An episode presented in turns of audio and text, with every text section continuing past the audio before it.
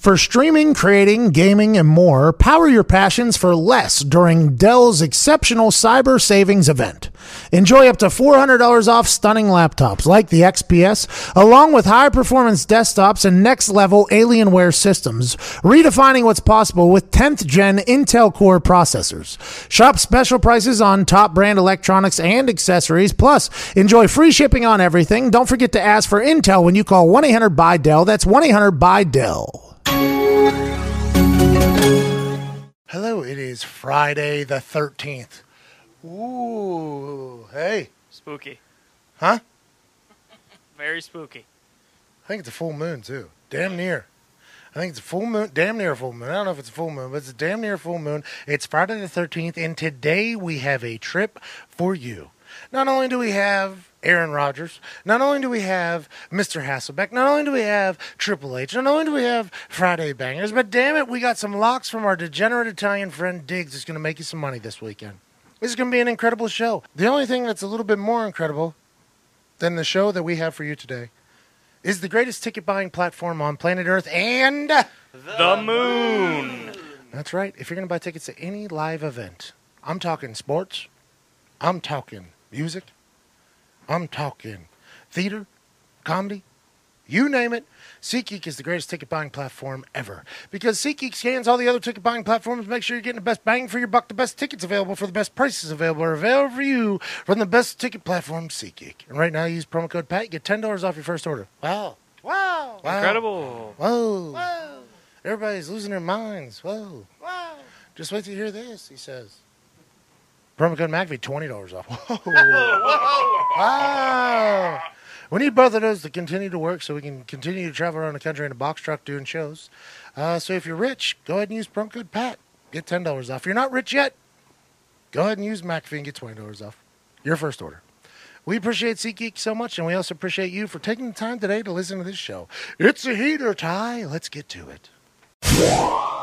Mack Brown is the man. Got a chance to meet with him today down here in Winston-Salem. Uh, got a chance to chat with the Wake Forest coaches as well. I think there's going to be a great game tonight at 6 o'clock on ESPN. I honestly do. I think it's going to be a very good game. And after meeting with Coach Clawson down in Wake Forest, it's they got a brand new facility, by the way. Just the ribbon cutting ceremony was last night. we were ducking under ribbons to get into rooms that they were debuting. It was beautiful. The first room they showed us was this uh, like a theater. They built a theater, but it was kind of small. It was uh, one of those theaters that it's like goes all the way around you. Was it IMAX? Yeah. Yep. So they have an IMAX theater they built, and they were like, "This is what we're debuting tonight." And they showed us that room, and I was like looking around. I was like, "I don't think it's really that big of a fucking deal." You know, is this all they're debuting? And then he, we turned a corner, and it was like brand new team meeting room, brand new this. It's beautiful. The Wake Forest football facility is a beautiful. It's brand new. I mean, I was in there before the day, mm-hmm. day negative one in the facility. I was mm-hmm. in there, and then we traveled over to talk to Mack Brown. Everybody talks good about Mack Brown. Everybody talks good about Mack Brown. Never knew why. I never knew why. I was like, why does everybody like this Mack Brown guy? Yeah, I guess he won at Texas and all this, but I don't I don't get it. So then I got a chance to sit down with him no yesterday if you're listening to this on Friday for 45 minutes and I listened to him talk and I was like, "Oh, I love this. I wish this guy was my dad." Like, I, uh, not that Tim McAfee is anything, but if Mack Brown was involved in my life somehow like a grandfather or something, I think the world would be a better place. He was hysterical, man. Telling stories about back at Texas and he used to work with Adam Amin. The play-by-play guy, he oh, Yeah. did games with Adam Amin last year. Oh. So they were telling a bunch of stories. It was really, it was cool. He handled it all well, and I guess he kind of the way he runs his thing is he's the head coach. He points the team in a direction. He schedules the thing, but he lets the offensive coordinator basically and the defense coordinator like do their own thing. Like he doesn't. He ha- he has enough humility and he doesn't have a big enough ego that he doesn't just interject himself in everything. You know what I mean? Which I think is a big deal. By the way, I think that is a true gifted trait of a guy. I assume there's a lot, not a lot of coaches that are that humble to delegate those situations Well, to. yeah, because they want probably more credit for things. He dug deep into what it was like at the end of his career at Texas. There, he, the quote he said was, "Winning was a relief, and loss losses were devastation." He said he wasn't happy anymore because the pressure was so big. He said, "We win all these games, we lose one game, we end up winning like a Sugar Bowl." And all anybody's talking about is how we underachieved. And he was like, I fell into the trap where I didn't think I was successful. And he was just like miserable almost.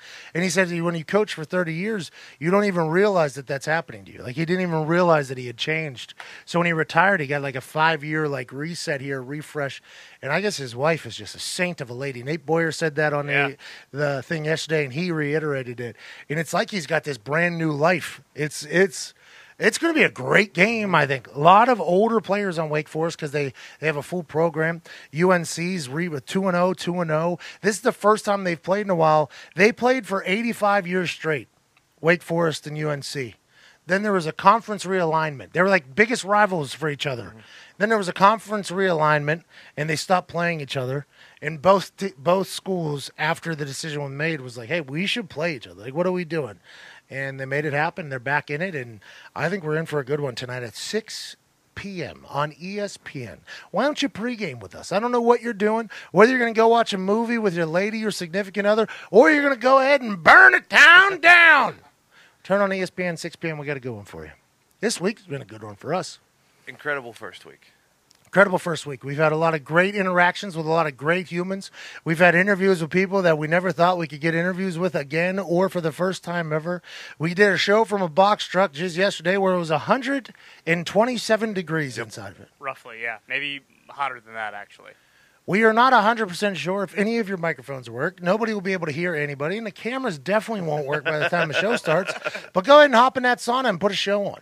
and just know we got it all on film. All the behind the scenes will be on a vlog coming out Monday, and you're gonna want to see it. I went through the footage today. It's fucking hilarious. Do you think any other show? We're we're, we're a worldwide show. Like we are actually a worldwide show. Do you think there's any other worldwide show that has ever had to, the behind the scenes shit? I think people people think we're lying right now. Wait until you see the behind the scenes. Foxy filmed everything, mostly because we didn't have any cameras that worked. But Foxy filmed everything, and Zito got involved too. We needed two cameras to catch all the madness. I think the vlog's gonna be beautiful. Ones that come out Monday. Yeah, hopefully.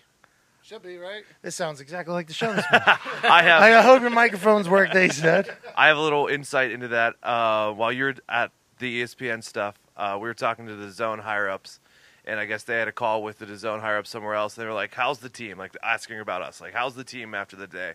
And they were like, "It's it's very very refreshing because if we would work, they're they're the happiest team that we've ever worked with. They're like, if this happened to anyone else." They would have just been cursing us out the entire time and refused to do the show and stuff like that. We're putting on great shows still. You know why? Because we were born in the dark.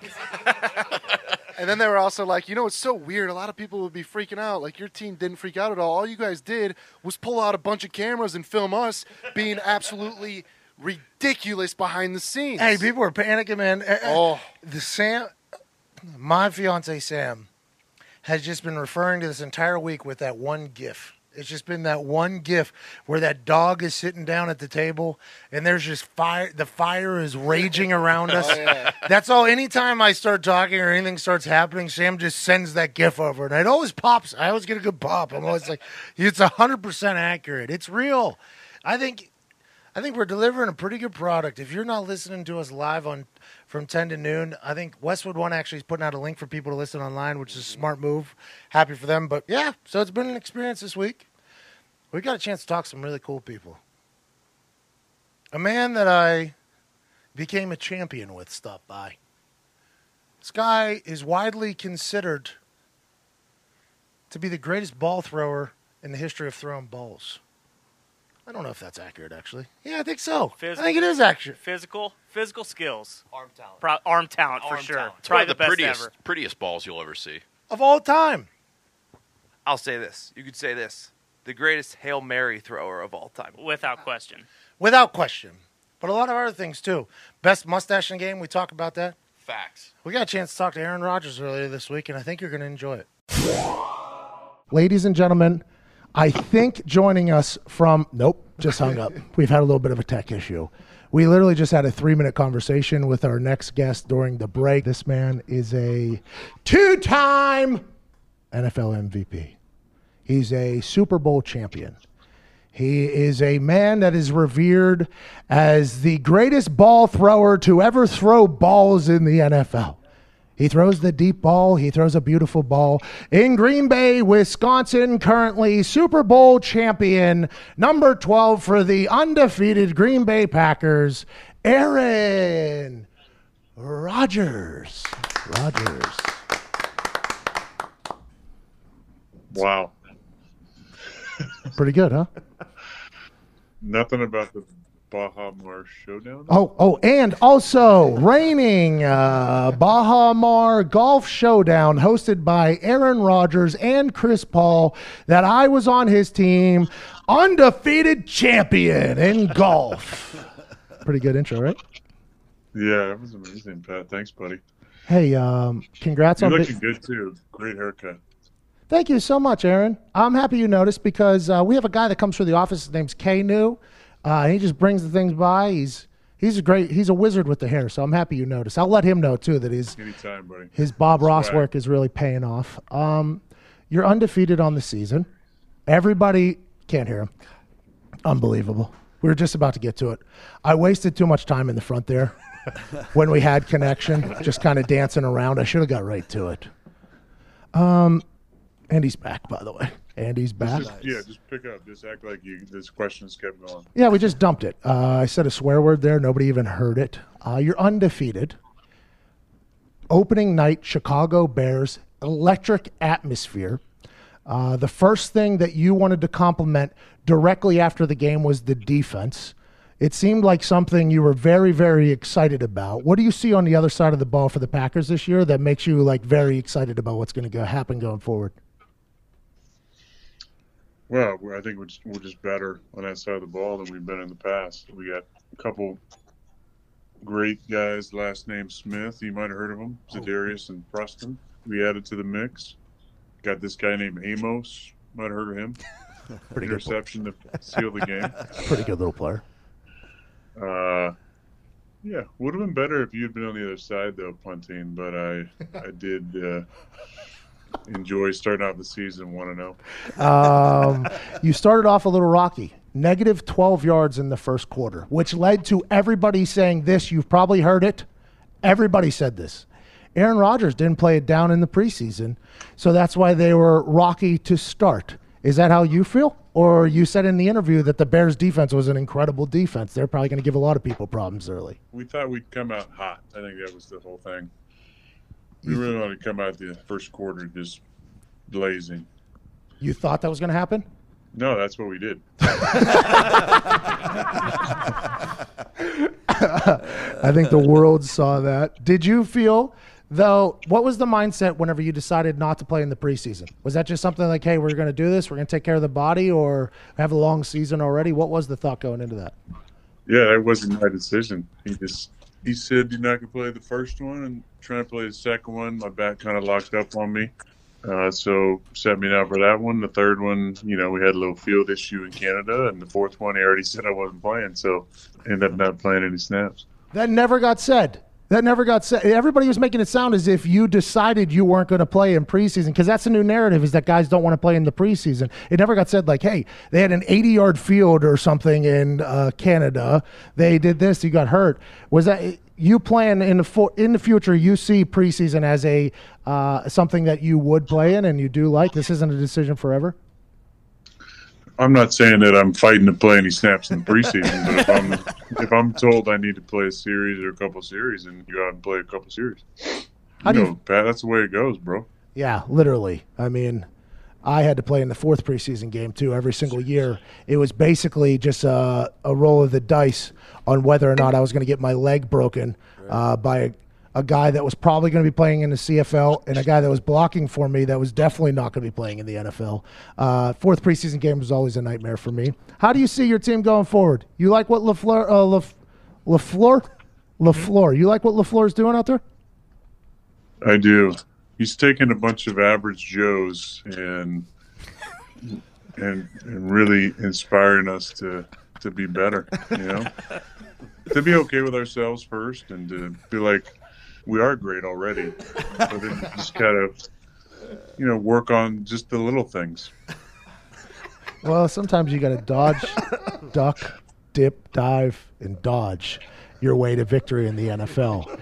And at the beginning of your relationship with uh, Mr. Lafleur, uh, there was a lot of chatter because one misquote, I believe, where you weren't allowed to change the play at the beginning. Then after, then after it was it was a wild scene that became a firestorm on the internet. By the way, uh, then after the game, you guys had that magical moment that'll live on forever in his career, literally for the rest of his career. His first win as a head coach, you gave him the game ball. It was like a magical moment. It was a peek inside your relationship that hasn't been talked about since the firestorm happened.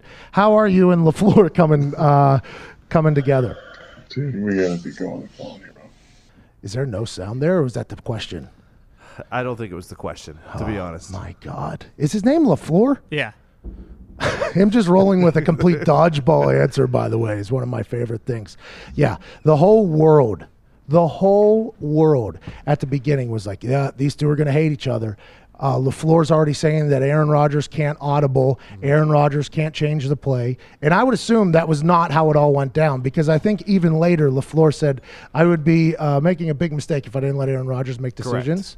So I'll be excited to hear if we ever get him back on what his answer is to that whole thing because nobody has talked about Aaron Rodgers and that guy getting along potentially. It's always been the opposite way. Well, yeah, I mean, it's it's very very hard to think that you have Aaron Rodgers, who's been incredible, but two time, two time MVP, Super Bowl winner. That you're not going to let Aaron Rodgers make checks at the line. Th- why wouldn't you?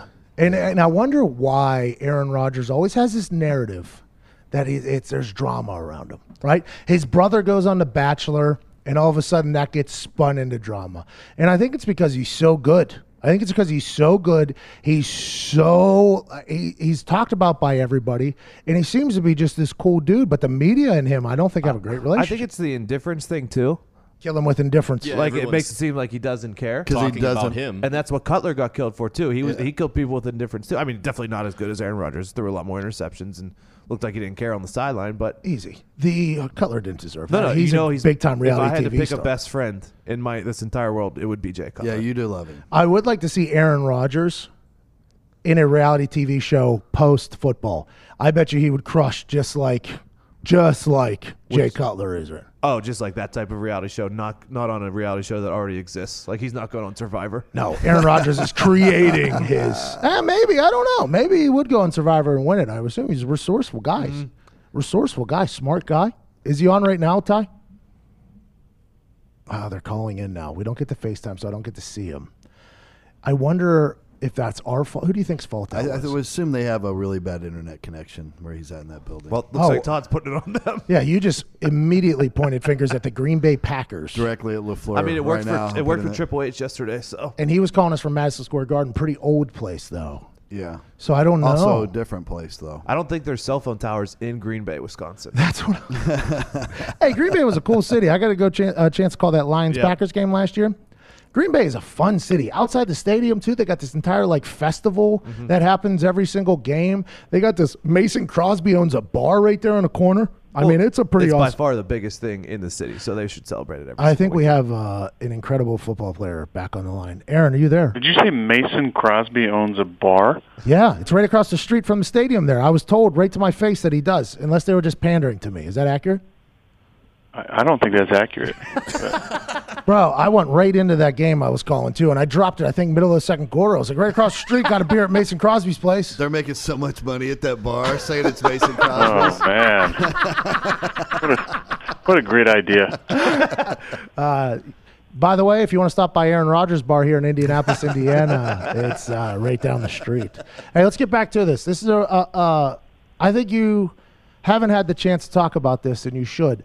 At the beginning of your relationship with Mr. LaFleur, the only thing that came out, it was negative. It was spun negative that he wasn't going to let you audible, and then that got a firestorm on the internet about everything. And that you're always talked about by everybody. It's just the way it is. You're an incredible football player. And then after the game, you have that incredible moment where you hand him the game ball for his first head coach victory. It was like a nice peek inside your relationship with him. How is the team? How has it been with him? And uh, what are you excited about working with him moving forward? Yeah, it's been great. I mean, we spent a lot of time together. Uh, it's been a really, uh, really good partnership. You know, sharing uh, ideas and creativity, and obviously when you see the kind of work that he puts in, that gives gives some instant uh, kind of respect to the relationship because he is a grinder and um, you know he's he's always uh, you know texting me or FaceTime me or calling me and it's like you know nine o'clock I'm you know at my house obviously and I'm and he's at the stadium I'm like go home man what are you doing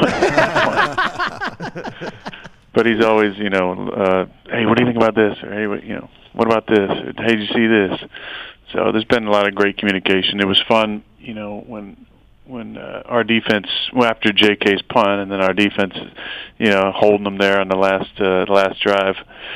I really, you know, just wanted to make sure I grabbed that ball because, uh, you know, like I said, you know, it's not every day you win your first NFL game as a as a head coach, and it doesn't matter if you're, you know, Matt Say's 39 or Vic Fangio's uh, 61. You know, first time head coaches. Uh, there's got to be something really special about that, knowing uh, all the hard work you put in over the years to kind of put yourself in this position to finally be the guy and and uh, you know getting your first win is a pretty big deal. I am so happy to hear that, by the way, just because of this. Your career has been such an incredible one to watch. So many magical plays, magical moments. And then there was a transition phase there at the end of last year. And whenever I came into the city, into the building there for the Lions Packers and talking to everybody, the future was one that everybody was very excited about. So whenever the negative press came out early about you two, I think there was a lot of people who were like, damn, not this. And I'm so happy to hear that things are going to be great moving forward. You mentioned it, not me. You have 22 game winning uh, drives in your career. 22. Peyton Manning is at the top of the thing with 50 or something like that. I was on a couple of those teams. It was a cardiac situation every single game. It was like, who knows what's going to happen. But J.K. Scott now has one game winning punt under his belt. Would you like to comment about that? I just I can't believe the flexibility. I really can't.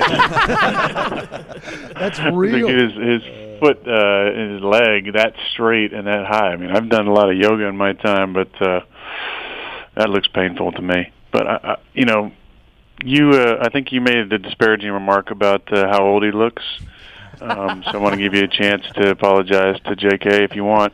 Um, not saying you're wrong, but. Uh, J.K., you know, I was, I was laughing with uh, with uh, you know Tom, my uh, PR guy here. I said, you know, you know, it's a big day for the uh, defense and special teams when the punter has uh, has more cameras on him than uh, than I did at my press conference. So. Uh, it's good for the Yeah, brand. J.K. is a J.K. is a little different personality wise than you, Pat, but. Uh, I'm sure you know. I've seen you. I've seen you make friends and get along with just about everybody except for Ray Allen. So I think you, you could probably get along with him. Hey, Ray, that golf tournament, by the way, that you and Chris Paul put on down the Bahamas, uh, you personally donated $10,000 to every single participant in that thing, and then it was matched by the Bahamar people. Uh, T's and P's, by the way, the Bahamas. Hope everything works out down there. Mm-hmm. But that that golf tournament that you put on for a good cause was a beautiful event. Everybody was so nice to me, uh, including Scottie Pippen who dunked on me. But Ray Allen just was not a fan. Aaron, just not a fan. Well, you can't please everybody, right, Pat? That's what they say. One of my favorite moments, though, was the uh, kind of the welcome dinner, and I kind of came over to you and I said, "Hey, Pat, you know, know you've been on tour. Would you stand up? Do you mind doing uh, a couple minutes?" And you were like, "No, not doing it," which is great, which is fine. But then I got up there. Chris and I were talking, and you know, we're kind of going back and forth, and I'm introducing my team. And when I introduce, you know, Pat McAfee, you come right up, and not only did you do some stand up, but you you got the crowd going. That was impressive. It gets the people going. You know, I don't even know what I said up there. Uh, What does that even mean? you know, the thing about Aaron Rodgers is you can tell he makes good decisions. Yes. If you want to make good decisions like Aaron Rodgers, you need to start with what you're shaving your kit and caboodle with immediately. Listen, men, we've been battling against razors for our nestled goods for far too long. Mm-hmm. You're stretching, you're pulling, you're shaving, scaring the living hell out of not only your brain but your balls that you're going to nick at any given swipe. Mm-hmm. I like to keep it clean down there, keep it fresh, let it look good. Don't want it to be irritating whenever I walk around. But if I shave my ball sack, there is a 100% chance that I'm going to nick it and bleed out and potentially die. Mm-hmm. Wrong-o, friends. Wow. Yeah. Because a company somehow created a nick free razor for your kit and caboodle. Trust me, you don't want any nicks. Nicks are the worst thing on earth, especially whenever you're shaving. And I'm so happy that the company Manscaped has come into my life. They got this thing called the Lawnmower 2.0. Just plows right through. Mm-hmm. They got a they got a nick free guard on this thing that just go ahead and you can go willy nilly down there if you want, and you got no fear of bleeding out. You- You got you loved it so much, you didn't stop. You just went straight to your toes, I- I- all the way down. I literally shaved my entire lower half whenever I started using this thing for the first time, just because I thought there has to be some. Because they say we have a patent technology that is nick free. Anytime you hear that, you're going to attempt to nick something. Correct. I'm like, well, my kneecap is a little tough to shave around. Definitely going to cut that. Nope. How about the back of the kneecap? Nope. How about underneath there, up in the uh, in the uh, in between the? Uh, nope. It's real. Manscaped is a company that you didn't know you needed until you got it. And right now they have the Perfect Package 2.0 kit that features the Lawnmower 2.0 with skin safe technology. This trimmer won't nick or snag anything. It's also 100% waterproof, so get sweaty or do it in the shower and shock resistant just in case things get crazy. Precision tools for your family jewels. I don't know why you would need shock resistant razor, by the way. Are you? Uh, so in case it skips and the song skips, and then Oh, just in case you got hydraulics on that thing, you going a little hard. Anyways, they got it. You guys smell that? yes, Smells like wood burning. does. Before this thing burns down, get 20% off and free shipping plus a free travel bag with the code PAT at manscaped.com. Because although this truck might be burning, your balls won't when you lo- use the Lawnmower 2.0 and the Perfect Package 2.0 kit. Let's get back to the show, Ty, before we. Die. That was it. What type of music do you listen to? That makes me wonder now. What type of music do you listen to? Metal. Really? All day, every day? No. Oh my god, I was I was so mind blown right there. I was mind blown. Yeah, what what do you listen to? What is uh I mean, you and your beautiful lady uh seem to have an awesome relationship by the way. She was down there cheering on everybody in the Bahamas. Seems to be going beautifully. But let's say you and Danica are hanging out at night. Uh, just kind of watching TV, maybe drink a little scotchy scotch down into the tummy tummy. You're listening to some music. What is it? Well, if I'm controlling it, it's definitely something from the '90s. Oh, okay. Yeah, big uh, big fan of that decade. So I'm gonna I'm gonna keep in the '90s. You know, Foo Fighters, Nirvana, Pearl Jam. Keep it kind of in that. Uh, you know, if we're listening to you know Spotify or Pandora, it's definitely on. You know, Eddie Vedder or Pearl Jam or Foo Fighters. Oh my God, uh, uh, Ty Schmidt. Let it roll. Ty Schmidt, who you met down in the Bahamas, who's a uh, owner shareholder of the Green Bay Packers, who said right to your face that you have brought him more happiness in his life than his family has. uh, he's losing his mind back there hearing uh, your music selection. I would like to let you know that. In a good way or a bad way? Oh yeah, didn't know I could love you anymore, and then I figure out how big of a Pearl Jam fan you are, and it's just you know takes it over the top. Dying back here, Aaron. Dying. Thank you. Yeah, big big Eddie fan for sure. Hey, is that kind of weird being uh, being just absolutely loved by an entire fan base? I, you, the Green Bay Packers fans are diehards. It was thirty-one nothing that Lions Packers game. You got hurt second play uh, with a, a big time hit. I mean, as soon as it happened, I was like, not good. Uh, that is not good news. But that place stayed filled the entire game all the way in through the end. The Green Bay Packers fans are such an incredible fan base. How has it been playing for a team that will always have your back? Because in a lot of places, their fans aren't that crazy unless they're doing well. Yeah, I mean, I've talked I've talked at length uh, over the years about how special it is. I think the one thing that you can truly, truly respect and appreciate is the expectation. Because I know it's not like this in every city, but in Green Bay, uh, there's an expectation of greatness every year, and I think that uh, has been an important factor in uh, the excellence, sustained excellence in, in the history of our franchise. Is that there is constant expectation and appreciation for the greatness that's happened uh, over the years 13 world championships and, and obviously the the names Lombardi and Starr and Nitschke and Favre and on down the line but playing in the city and, and for an organization that expects to win has got to be a lot more fun. I mean, I've only been here, but talking to other people, than playing in places where you know, making the playoffs is great, or going eight and eight is great, or improving and rebuilding is the focus. Uh, we just don't uh, we don't operate that way in Green Bay, and I, think that makes it a lot different. That's awesome. You and Favre uh, obviously have been through it, but watching you two interact down in the Bahamas was awesome. Uh, have you and Brett Favre had like quite a friendship build here? And is this a guy you talk to on a regular basis? Yeah, it's been great, man. It really has. It's it's been fun to fun to see that uh, that change. You know, go from uh, teammates and be close to then we're kind of rivals as he's on uh, Minnesota, and then uh, you know just the last couple of years, I just been reaching out a little bit more, and uh, you know we've been keeping in touch, and it's been a lot of fun. I mean, I I have a, a ton of love for Brett, and appreciation for his role in my early development as a quarterback, and uh, it's just been great. You know, we we uh, you know we're talking you know at least once a week, and having him come down to the Bahamas was amazing. I went down there a couple years ago and spent some time with him at his house, and you know I just think that uh, him and I had uh, you know we met as kind of older quarterback and young quarterback um, and now kind of re-establishing a friendship as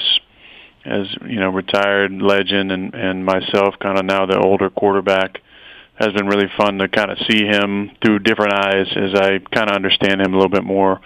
Uh, because I'm 35 now, I was drafted. He was 36. So, uh, you know, when you're 21 and you're playing with one of your favorite quarterbacks as a kid and a guy you looked up to, um, you know, I don't think until you get in this position can you really understand some of the thoughts and ideas that were going through his head as he's trying to hold on and keep playing. And and they just drafted this young kid, and what does that mean for me? And so it's been fun to uh, just be friends again, and uh, you know, just give him the love and appreciation that it, uh, that he deserves for kind of the time we had together, and and uh, and just having him to bounce things off of. It's been really good. That was awesome. Hey, everything you just said there was absolutely awesome. Little old bull, young bull situation. I like everything about that. And it makes a lot of sense, by the way, because in the NFL, when somebody gets drafted into a position room, sometimes it depends on who the person is. They'll say, oh, he's refusing to help the young guy. He's refusing to help the young guy. Or this guy is overly helping the young guy. It's like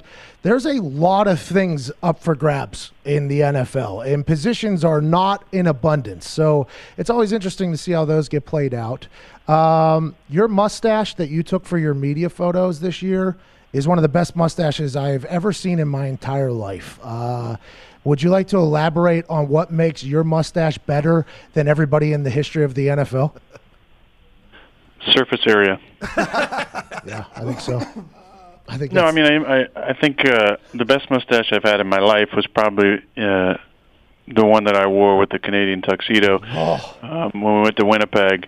Um, I really felt like, and I spent a little bit of time on that outfit, just putting it together, um, and I felt like I got to a point, and I just knew something was missing. I had the stash, I had kind of the, you know, I was in between a couple of jean jackets. I felt good about the jeans and the boots, and then I found the bolo tie, and I said, okay. Kind of like the rug in the dude's house, the bolo tie just kind of brought it all together. You know, just kind of brought the outfit together like that rug brought the room together, tied the room together. You know what I mean? Yeah, absolutely. And that mustache, anytime you can get it to cover you're top lip, you know you got something going. now, the, you know, kind of the only one I've seen that that trumps that. I'm not saying my mustache against his. I'm just saying the mustache that's cover that covers the top lip is Sam Elliott's oh, mustache, and I've been a big proponent for years of him. Whatever movie it might be, it's made better when he's in it and has a mustache. A couple movies he's in that doesn't have a mustache in, not his best performances, but with the mustache and you know Tombstone is a, is a favorite of mine, but his covers both lips, and that just, I mean, when you look up the definition of badass in the dictionary, it's a picture of Sam Elliott as as Virgil in uh, Tombstone. Ah, if I was Sam Elliott, I'd put that on a quote, put that in my Twitter bio immediately. Uh, I'm not sure if he has Twitter or not. That mustache, they just put a picture of it up where he's holding a revolver and his hat, his top hat game is a little bit better than what you had going on in Winnipeg, but that mustache is a thing of beauty. Upper lip decoration is just a fantastic thing for anybody to rock. I have adolescent pubic, pubic hair on my face, much like J.K. Scott, so I can't pull it off. I'm incredibly jealous. I think you got J.K. beat. I, I agree. I, I don't mean, think he's shaving yet. I don't think he's shaving yet. hey, you said it, not me. Uh, you said it, not me. Did But he's a dad, so he's got that on you. he procreated? Yep. Hey, good for J.K. Scott. Hey, hey, hey! Big year for him. Yeah, big year for him. Uh, for you guys, you got a pretty big test coming up this weekend. Uh, the Vikings, if I'm recalling correctly, uh, big talk show host did a lot of research there. uh, they looked good. they looked good early. Vikings, obviously in the division, big deal. Um, what's the work week look like this week, and what what can we plan for this weekend? And I know you can't talk about it, but I bet on you guys to win the Super Bowl, so uh, pretty excited to see that all work out as well. Oh yeah, did you? Huh? Yeah, I did. I did. Us and the 31 other teams. What you say? I'm sorry, I missed you right there. I was being told we have to go to a commercial break right now, but we're Oh, going to push it God. four minutes. Uh, what you say about I'm the? not sure what the question was, but I'll just say that. Uh, wait, what was the question? Uh, how are you guys going to do this weekend? Uh, Oh, Minnesota, yeah, yeah, they're a great team. Uh, coach Zimmer, you know, fantastic coach. Yep. Got a lot of great personnel. You know, stud stud guys up front, Hunter and Griffin, stud guys inside. Two great linebackers in, in their nickel package, guys that can cover. On the other side of the ball, obviously they got Kirk, great player. Their running back, you know, had a big game to start. He's whenever he's been healthy, he's been really, really tough. And then you have two of the top, you know, receivers, one of the top tandems for sure, and uh, our teammate and phenomenal golfer, phenomenal golfer, Phenomenal. Adam Thielen. phenomenal. Yeah. Hey, he hit Oh, his three wood 280 or, or 300 yards. I watched it. He carried us to a tie. It was unbelievable. Mm, what a tie! Incredible. How do you But, feel uh, about the? and- hey, hey, real quick, while I have you here, and you just did a full breakdown of the Vikings. How do you feel about the tie in the NFL? Arizona Cardinals, Detroit Lions. Here's my answer. I got to get it in quick. I think it's two point play. Offense. Your offense is on one side. Their offense is on the other side, competing against the defense. Shootout style. If it's tied after five, have the kickers come out and bang field goals right next to each other, just like a shootout. You like that overtime offer? Yeah, I mean the college one isn't bad either, though. Yeah, I do kind of like it. It takes out punters completely, but so would the two point play thing. So I guess. No, punters, you, you got to hold, right? You're right. Hey, Hey. hey, I didn't even think about it. You're 100% Come on, bro. right. Yeah, it means a lot. You're right. Uh, Mr. Rodgers, we have to get to a commercial break, I'm being told. I've been yelled at four times during this thing uh, from the Westwood One people. But I want to let you know, I can't thank you enough for coming on the show. You don't do this a lot. You're magical in here. And uh, good luck the rest of the season, not just for my wallet, but uh, also for your success as well. Thank you, Pat. You're a gentleman and a scholar. I dropped out uh, of college. but, ladies and gentlemen, Aaron Rodgers. Thank you so much, Aaron. We got to get to a couple breaks. That was awesome. Thank you, guys. Awesome. That was awesome. He's the best. I mean, the tech didn't work there early, but we got some good. He's the best. Pure surface area, Pat. That's what he said. Why is your mustache so good? I asked. He said, pure surface area. And I'll tell you what, I believe him. Lip coverage. That thing is very strong, very sturdy, and very beautiful. Thank you so much to Aaron Rodgers for stopping by. If you want to send him a tweet thanking him, we'd be grateful. Another man that stopped by that talked about the Aaron Rodgers situation. That, by the way, some articles were written about Aaron Rodgers and Brett Favre's relationship after he came on the show because Aaron doesn't talk much, mm-hmm. and I'm thankful he did. And some articles were written that took some quotes out of context, which is why Aaron Rodgers doesn't talk much. By the Exactly. way, is because that happens. So we had to ask another quarterback that played alongside Brett Favre, who stepped into the sauna with us just yesterday here at this Box Truck Studio and chatted about it all. Another guy that I'm a big fan of, a man that I was a teammate of, uh, with. I showered with this man. I learned a lot from this man. And tomorrow night on ESPN at six o'clock, I will be calling the UNC Tar Heels versus Wake Forest Demon Deacons with this man, Mr. Matt Hasselbeck. Hey, boy, Matt. Welcome to the truck, man. Hey, wow, this is awesome. it's a little hot in here, huh? Matt, you have no idea. Trying to make weight? You getting like a wrestling tournament or something? Uh, that's funny you say that. This is a little bit of a sweatshop operation here. We got Matt. The first hour was uh, a little bit of a debacle, but we are on the air, which is all that matters. When did you get into town? Just now, literally. Actually flew into Raleigh, Durham. Kind of a pro tip. You're trying to get to Winston-Salem, you have two options. Fly into Greensboro. Actually, three options. Fly into Greensboro. Yep. It's a good option. Hard to get a direct flight. Okay. Or you go to Charlotte. Okay. Or Raleigh, and you have an hour and a half drive. I opted for the Raleigh Durham traffic over the Charlotte traffic. Well, I think that was a good decision by you. Thank you. What you will learn about Winston-Salem, which we learned, not a lot happening around here. I mean, we walked to the Not app- yet. we- Not yet. Not a lot happening yet. Friday night, it's going to be what, as the kids say. Uh, Friday the 13th. Freaky Friday the 13th. There you man. go. Full moon, too, I think. I heard a rumor Lindsay Lohan might be at the game. Or Jamie Lee Curtis. Isn't that the movie? Now we're playing the game. Hey, now we're playing the game. We get Lindsay Lohan talking about Thursday Night Football on ESPN on Friday. Now we're playing the game. Mr. Hasselbeck, Yes, sir. You played in the NFL for 18 years. Correct. You were a starting quarterback for the Green Bay Packers for a game. No, never for the Green Bay Packers. I was the starting field goal holder for the Green Bay Packers. The starting quarterback was this guy named Brett Favre. Favre. Favre. That's what it was. Hey, were you and Brett Favre tight your entire relationship with him there? I think early on, I was like probably just the guy that would go fill up his truck with gas. Yeah. Like first year. Yeah, got to do what you got to do But we it. became friendly. Yes. Yes. Because Aaron Rodgers was on here the other day. Uh, he Yeah. doesn't do a lot of shows. No big deal. Uh, Mr. Rodgers, by the way, if you would like us to be your outlet forever for everything, we're completely down with that. Ain't that right? Ty is an owner of the Packers. That is absolutely correct. Ty owns the Packers, by the way. I love it. Uh, um, My he- former boss. Yeah. by the way, Ty, you sent him out of town uh, to the Seattle Seahawks. Kind of a rude thing you and your family did, but you got to do what you got to do. Yeah, he had a lot of success in Seattle. I think we did, you know, did each other a favor. That's what Green Bay people do. They do good things. He's from Iowa. But Aaron talked about how at the beginning of his relationship with Brett, he was brought in. It was contentious early, right? He was Brett Favre was kind of a an older quarterback trying to hang on, I believe were his exact words. And then whenever everything went down, it kind of got weird. But now they're good friends again. As a man that was looking from the outside during that entire situation, as a guy who knew Brett Favre, uh, was that something you would have expected to happen because of how competitive an NFL locker room? Listen, it's competitive, and Brett Favre's competitive. I go back to how Brett Favre became the starting quarterback in Green Bay in the first place.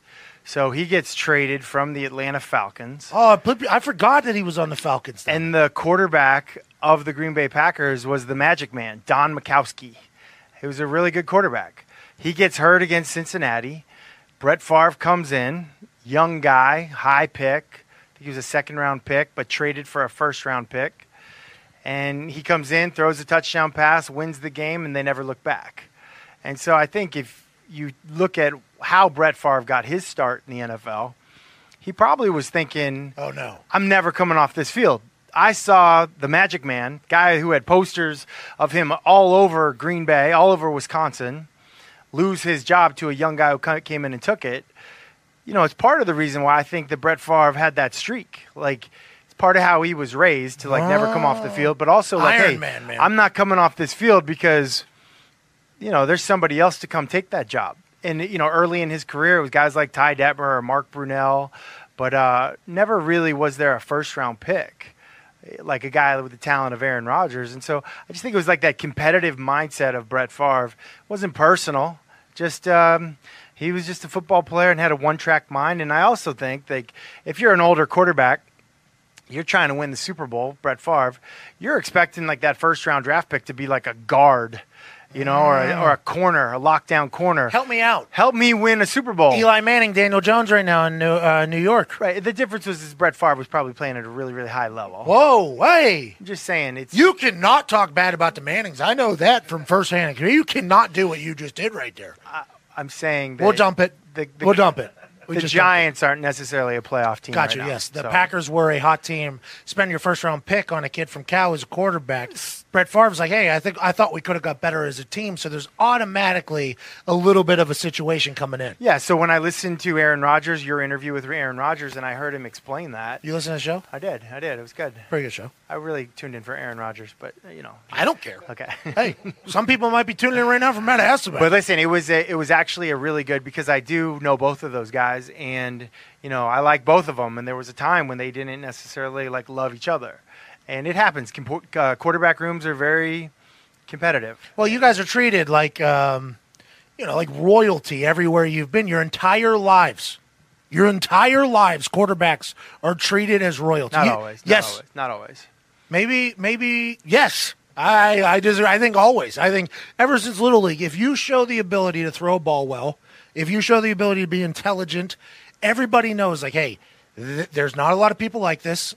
This is a job that can make you hundreds of millions of dollars and be in the most prestigious position in all of professional sports, as some people say. So your entire life, like Trevor Lawrence, for instance, Eh, Trevor Lawrence, and no offense to Trevor Lawrence, I think he's an incredible football player. There's no way he's ever going to be relatable to me. I'm never going to be able to talk That- to Trevor. Lawrence. he's a great guy. He's a great guy. You would like. You're him. saying that though because you were in the same position as Trevor Lawrence. Quarterbacks are treated differently. So whenever you got two of those people that have been treated like that their entire life in the same room, I I don't know how it doesn't happen more often. Is what I'm saying. I don't know how that type of stuff doesn't because you got humans in there. Well, you're competing, but you know, I think like Brett Favre, the rookie, would have had a better chance to being best friends with Aaron Rodgers, the rookie, rather than Brett Favre, the 40 year old. Makes sense. You know, competing for the same job. I mean, Brett Favre, the rookie, Brett Favre's rookie year, he was playing for the Atlanta Falcons and Jerry Glanville. Brett Favre is not in the team photo. Why not? Because he was out partying the night before and never made it to practice in time for the team photo. So now the Hall of Fame, the Hall of Fame player on that roster isn't in the team photo of that roster. Is that real? Yeah, it's real. It's a real story. True story. That's like uh, Mr. Irsay. Anytime we had uh, team photo day, they were always like, "Hey, uh, by the way, I posted a picture this morning of team photo day. Team photo day, pretty big day in the NFL. I- Big it- day. it's- I know what you're going to say. The, you wait for the owner of the team to show up. Is that what you're saying? Yeah, so we would have a scheduled team photo. Like they would actually say on the thing, ten thirty ish. That's what they would say. And- Listen, I'll, I'll one up that. When I was playing for the Seattle Seahawks, I was 10 years in Seattle. Paul Allen, the owner of the team, you know, bought the team more out of civic duty initially. Like, he just loved the city of Seattle. Wasn't necessarily like, oh, my dream is to own see the guy that owns Starbucks? Uh, no, no, that's not the same guy. Paul Allen is the gentleman that started Microsoft with Bill Gates. and he uh, he recently he passed away last year. Very very sad. But Rest in peace. Yes, to Paul. But Paul Allen had a lot going on. You know, he owns the Portland Trailblazers. He owns a lot of things. And so we would get dressed up in game uniform on a Saturday walkthrough before the game for the team photo. We literally would get in the team photo, wait there, wait there, like just seeing if maybe he was going to show up. And like you wait for like 10, 20 minutes that someone would come out and be like, oh, uh, he's on his ship in the uh, Mediterranean Sea. Like, oh, okay. And we just practice in our uniform. So there were a couple times, a couple years where there's a chance we might have like superimposed him in from like a picture, but it was a very big deal when he would show up. It was like it was a great thing. So Irsay, he who knows? By the way, from what I've heard, Irsay's a night owl, so that he actually goes into the Colts facility like all night, like he works literally at night. So whenever they schedule these pictures at ten thirty, I mean, you're kind of ruining the the owner of the place's kind of operation. But there's no other time to do the photo because you got to travel to a game. So it's like there's a lot going on. So every time it was 10:30 ish on the thing. All right, here's what you do. We got this at this. We got this at this. 10:30 ish. We have a team photo, and then we'll wait it out. It turned into a whole show. I mean, it literally turned into a whole Yeah. show. I ended up doing an entire stand-up set, basically bringing up rookies to sing, and then all of a sudden, Irsay would turn the corner on his golf cart, whir, into the indoor facility, drive that thing literally straight up to where we're sitting, and goes, "Boys, let's do the photo," and Hey. he'd come walking. It was a legendary. It I a- actually think that's where your stand-up bit kind of started. For sure. We're sitting there, everyone's like on a bleachers, just waiting there, and it's like awkward silence. And somebody, uh, maybe a coach, or maybe you just did it on your own. I did, They were like, uh, "Pat, get up and entertain us." That's basically what it was. They were like, uh, "Hey, clown, uh, you know what you're here for. Please go up there and uh, go ahead and talk." And by the way, this was during an era where the potential general manager did not love me, and now I'm just standing up there in front of him. He's in a suit in front of Chuck, who. Chuck has always been a big time laugher at me, which I appreciate. Makes me feel good.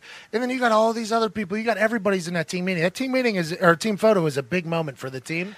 And uh, yeah, it turned into you know the, the, the team photo my rookie year i was actually on the practice squad of the green bay packers and so there were four quarterbacks in our room it was brett Favre, doug pederson rick mirer and then me and Pretty good little room. it's a good great room but there's not a lot for the fourth string quarterback to do at practice so i was playing scout team tight end blocking reggie white every day at practice but i still would wear a red jersey uh, like a quarterback jersey. So in Green Bay, the offense wears white, the defense wears green, and the quarterbacks wear red. Well, for team picture day, everyone wears their game uniform. Well, since I was on the practice squad, I didn't have a game uniform. So my rookie year, I am not in the Green Bay Packers team photo either. So that's the Oh, draft class of 98. So then in our Super Bowl in 2005, I tell that story. And I was like, yeah, Mike Holmgren back then didn't allow practice squad players to be in the team photo. And I just made it up. It was like a little bit of a, like a, you know, it was a scab that I got picked or whatever. And Mike Holmgren, this is like right before the Super Bowl. He's like, he's like, someone says, "Oh, how come you didn't let him be in the, t- you know, the team photo?" He's like, "Oh, he's lying. He, I let him be in the team photo." So they come back to me, like just trying to create Super Bowl week media controversy. They come back to me and they were like, well, "Mike Holmgren said you were in the team photo." And I was like, "Oh yeah, well the team photo exists. Go, Somebody go. Google it. Just go look. I don't know if Google was a thing back then, but oh. maybe it was. I don't know. 2005. But, but anyway, these team photos are kind of a little bit of a tricky thing. There's like there's some There's a lot, and they hang know. on the walls of the every facility forever. Those things you get like immortalized in the facility forever. and there's always one guy that ruins the team photo. Like you don't know it, but like there's always one guy that's given like a like a weird emoji face, like trying to screw up the photo. yeah, Like Jeff Thomason, people know him as a tight end for the Eagles, but when I played with him with the Green Bay Packers, he would do like a funny face, kind of screw up the team photo. So how about the Super that- Bowl that's photo? something to look at. I got a part to be. I got to be a part of one of those. I mean, they do that on like Tuesday, media day or whatever.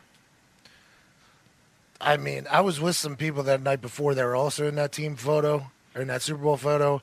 We might have been running on about an hour and a half sleep. I had no idea what I was walking into. I had these big fake earrings from Claire's in. You? Oh, it was a rough time. I, if I, a lot of people For ask me if I have Super any. Eh, yeah, for the Super Bowl. I'm in a Super That's Bowl photo, smart. front lower left. I didn't have shoes, so the equipment managers had to give me shoes. You had to wear black shoes. I only had white shoes, so they gave me these size like 14 shoes. I mean, it was. I'll never be there again. Never be there again. And my photo is just a complete joke, because it is so funny. You got the highest level and everything, right? It's the biggest, best athletes, the richest athletes. You got all this stuff going on. You got owners there, you got coaches. And just for a brief moment there, it's just like you're back in high school taking a photo and somebody's ruining it. You look terrible. Your parents are going to be embarrassed. Don't ruin the family's name. Oh. And there I was right in the middle of it doing it. It was a joke, man. It was a mm. bad situation. Speaking of bad situations, we got to go to a commercial break. Don't know if we'll get to it. Honestly, don't know if we'll get to it. I have no idea if we're going to go to it or not. Hasselbeck will join us on the other side, I think. Sure, I could do one more, one more segment. We got Romanowski, eleven thirty. Oh, Bill Romo. You know? Boston College, class of 84. One of the hardest hits I've ever taken in my life was a preseason game, Green Bay Packers at Denver Broncos. He hit me so hard. He hit me so hard. Later in the same game, I get hit by somebody else, 94. And I go, hey, 94, is that as hard as you can hit? Like trying to act tough. And he looked at me and goes, hey, bro, I'm not the one who hit you. I was like, wait, what? I lost my helmet, probably lost my head. That was before concussion protocol. That was bad. But he So- didn't. But he didn't break your eye socket like he did to a teammate years later. Uh, wild scene there. I Hey, think. Bill Roman. I know you got to hit a break, but Bill Romanowski has Nutrition 53, like a supplement company. good stuff.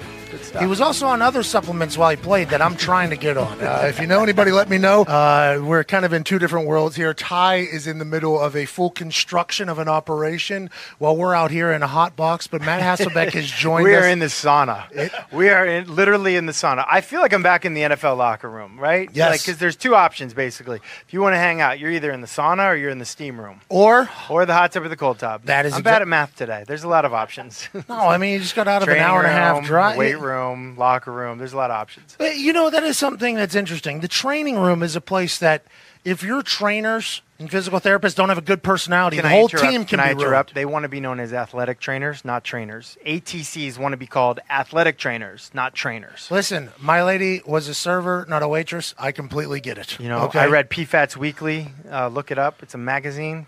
Professional football trainers, something or I can't. Well, I, you know what? At least I called them trainers. It- people on the internet call them water boys, and I always get very angry. I'm like, those water boys you're referring to, they work 20 hours a day Yeah, for about seven months during the season. But if they don't have a good personality, the team can really go into shambles. That's a real thing. A lot of time in the training room, nobody's happy when they go in the training room. By the way, you're not you're not walking in the training room. You know what? Feel good today.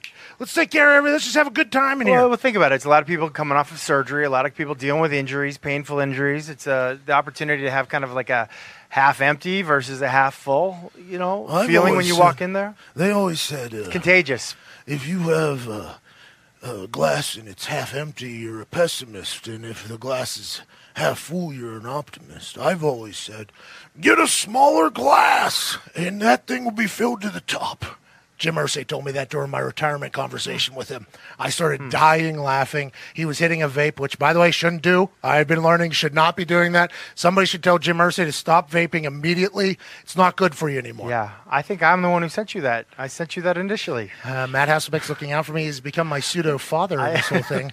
well, I just saw your father over there. He wasn't being very fatherly. My I'm dad- like, is it hot in that truck? He's like, yeah, he'll be fine. He could cut a cut a few pounds. You got to remember, my dad built this thing by hand in I like know, a I'm week. So the fact that we're telling him, So I'm looking out for you. I'm looking out for you. Yeah, but Tim McAfee is not happy with all the the slander being thrown at the air conditioner because putting in the air conditioner. You are thing- his athletic training room right now. He's very Exactly. pessimistic. Very pessimistic view of this thing. Uh, glass is half empty. I think we've been talking about that. I Other than think that, the glass is all the way empty with the temperature. You know? well, if we make the glass smaller, yeah, Listen, it'll be colder listen, in here. you People know? pay a lot of money for a sauna. You got one free. Like this is nice. That's right. And I need to get some stuff out of me, anyways. Thank uh, you. You probably not. You're much more pure man, but I- not me. Speaking of getting things out of you, Yes. have you ever heard of a human past the age of 15, maybe 16, getting mono? Sam Darnold is out with mono. Le'Veon Bell is getting an MRI on sh- his shoulder. Sam Darnold has mono, and they're saying at his age, it is a very dangerous disease to have. I don't even know how you get mono at this. I have no idea. I, Sam Darnold is not very old though. He's one of the youngest quarterbacks. 22. He's 22. yeah. So when I was, you know, kind of evaluating all those guys coming out in the draft, Baker Mayfield, Sam Darnold, Josh Allen, all those guys, Sam Darnold was like 19 or something. so you're comparing him to like a 23 year old Baker Mayfield, and he's like turning 21. Uh, and I'm not surprised he has mono. He, like honestly, that is right. He's a young kid. But they, they, they call mono the kissing disease, I think, right? Well, that's what I'm saying. I had a friend in college. He was a little bit overweight. Uh, retired offensive lineman, moved over to long snapper. Was just on team to party. Uh, very obvious, but he was always battling his weight. And there was a female at West Virginia who got mono, and he was trying to make out with her. Like he was like, "I get mono, I lose 20 pounds, I'm gonna be right back into the thing." I'm like, I don't think that's how mono works. I don't think you just lose weight and it stays off. I so that is the only interaction I've had with mono since high school when kids would just disappear. Kids would go on a six month vacation. I'm like, yo, what happened? Did uh, Ryan move? They're like mono. I'm like, damn. I don't how know. do I get don't know the thing? details on this, but uh, Andrew Luck's freshman year at Stanford, he missed almost all that year. I think because of mono. It's a big thing. It's a big thing in college. Andrew Luck had mono. Yeah, I think a lot of people have had mono, but you don't hear about people in the NFL. Chicken pox. mono. Everybody gets chicken pox. mono. I'm not sure. I I never got the mono. I, I don't even know how you get the mono. Maybe you're the guy giving people the mono. That's It's an interesting way to look at it. It's an interesting way to look at it, Hasselbeck. And to my friend that was trying to get mono, who's probably listening, I would have made out with you, bub. If you wanted to lose 20, weight, 20 pounds, that's the type of guy I am. Good friend. Um, so that's big news. That's a that's a crushing Massive. blow to the Monday night game. It's a real shame. Monday nights got worse. Uh, that's a real shame. I feel very bad for them. Uh, Thursday nights on ESPN are really an electric factory. That Friday this week. Friday this week, very confusing. Do you want to sit around? Where are you going to go? Honestly, I've been inside that hotel. You can't hear them. Can't hear them. Never mind. I would like to. I am. I need to actually prep for this Wake Forest North Carolina game that we're calling tomorrow night At on six. ESPN at six o'clock Eastern on a Friday. Two and zero versus two and zero. Sold out stadium. A blackout, and I got a little news to break here. Good. North Carolina, since Wake Forest is going with the blackout, they got that fresh Jordan deal. They're going white on white on white on white. White helmets, white jerseys, white pants, white shoes, white everything. It's going to be a great optic, and Pat McAfee will be there calling the game. I can't wait. I'll tell you what, I haven't prepared for it yet. I'll do that at some point. Can't wait for it. Uh, Matt Hasselbeck, you're the absolute best. Yo, Matt Hasselbeck stopping by the sauna, dropping some jewels. Next time he stops by, I would like him to do it in a different language. And there's only one way to learn a different language very quickly, and that's with our friends at Babbel. Babbel, the language learning app that will get you speaking a new language quickly and with confidence. Zito can't speak English or Spanish, but once he started using Babbel, things started to come together. So you can speak a new language with confidence with Babbel because they teach it to you in a very simple fashion. Mm-hmm. The biggest dummies on earth can understand it. Yep. You can choose from 14 different languages, including Spanish, French, Italian, and German, which we might do specifically because we're getting picked up in Germany. We'll talk about that later in the show. Just kind of ruin that announcement. Babbel is designed to quickly get you speaking your new language within weeks. Babbel's teaching method, speech recognition technology, has been proven to be effective across multiple studies. Convenient lessons are only 10 to 15 minutes. You can fit those in any time of your day. Learn through interactive dialogue so you can perfect your pronunciation and accent. Don. Lessons are lovingly created by over 100 language experts. Those are real people, by the way, not by a translation machine. Don't let a robot teach you, let humans do it. How about 100 language experts? Let them do it for you. 10 to 15 minute lessons, you'll be speaking a new language in no time with confidence. It's available as an app or online, and your progress will be synced across all your devices. Be bold this summer or this fall and learn a new language. You know what Babbel taught me? When Zito speaks, yo tango dolor de cabeza. Headache? I have a headache. Here are the easy steps to speaking a new language with confidence. It's incredible that he can translate stuff, but he just can't speak it. But with Babbel, in no time, he'll be speaking Spanish with confidence. He'll beat the hypnotist that made him not be able to speak with our friends at Babbel. See. Go to babbel.com or download the app, select the language of your choice, try it for free. That is Babbel, B A B B E L dot com. Babbel. Speak a new language with Babbel. confidence. Jesus. It was German. That guy will be calling the game with me tonight at 6 p.m. He was a teammate of mine. Uh, he was one position ahead of me at quarterback until he got hurt, and then I jumped him. He's a good guy. Hasselbeck's a great guy. Speaking of a great guy, uh, another man who's one of my first ever bosses. Jim Irsay was a boss of mine, and then this guy was a boss of mine. That's it. Yeah. Don't forget about Rudy Subs. Mr. S. I guess that's true. Yeah. Dave and Erica. I mean, I guess. That was more of like a mutual partnership. Yeah, because I was like I was an affiliate of theirs. So I guess they could have fired me if they wanted to. So that does make them the boss. But I feel like we had a great relationship with each other chit chatting. So And you had complete creative freedom Yeah, to it do never what you com- wanted to. Yes. Never felt like the boss employee relationship. even though I guess you could describe it. So uh, they could be. But this next guy is definitely my boss. Still at the moment. Ladies and gentlemen, joining us now. By the way, happy 11 o'clock hour to those listening on Westwood. It's September 9th, 2019. We've covered a lot of things. And right now, our first notable guest to join us is a man who's one of my bosses, actually, believe it or not.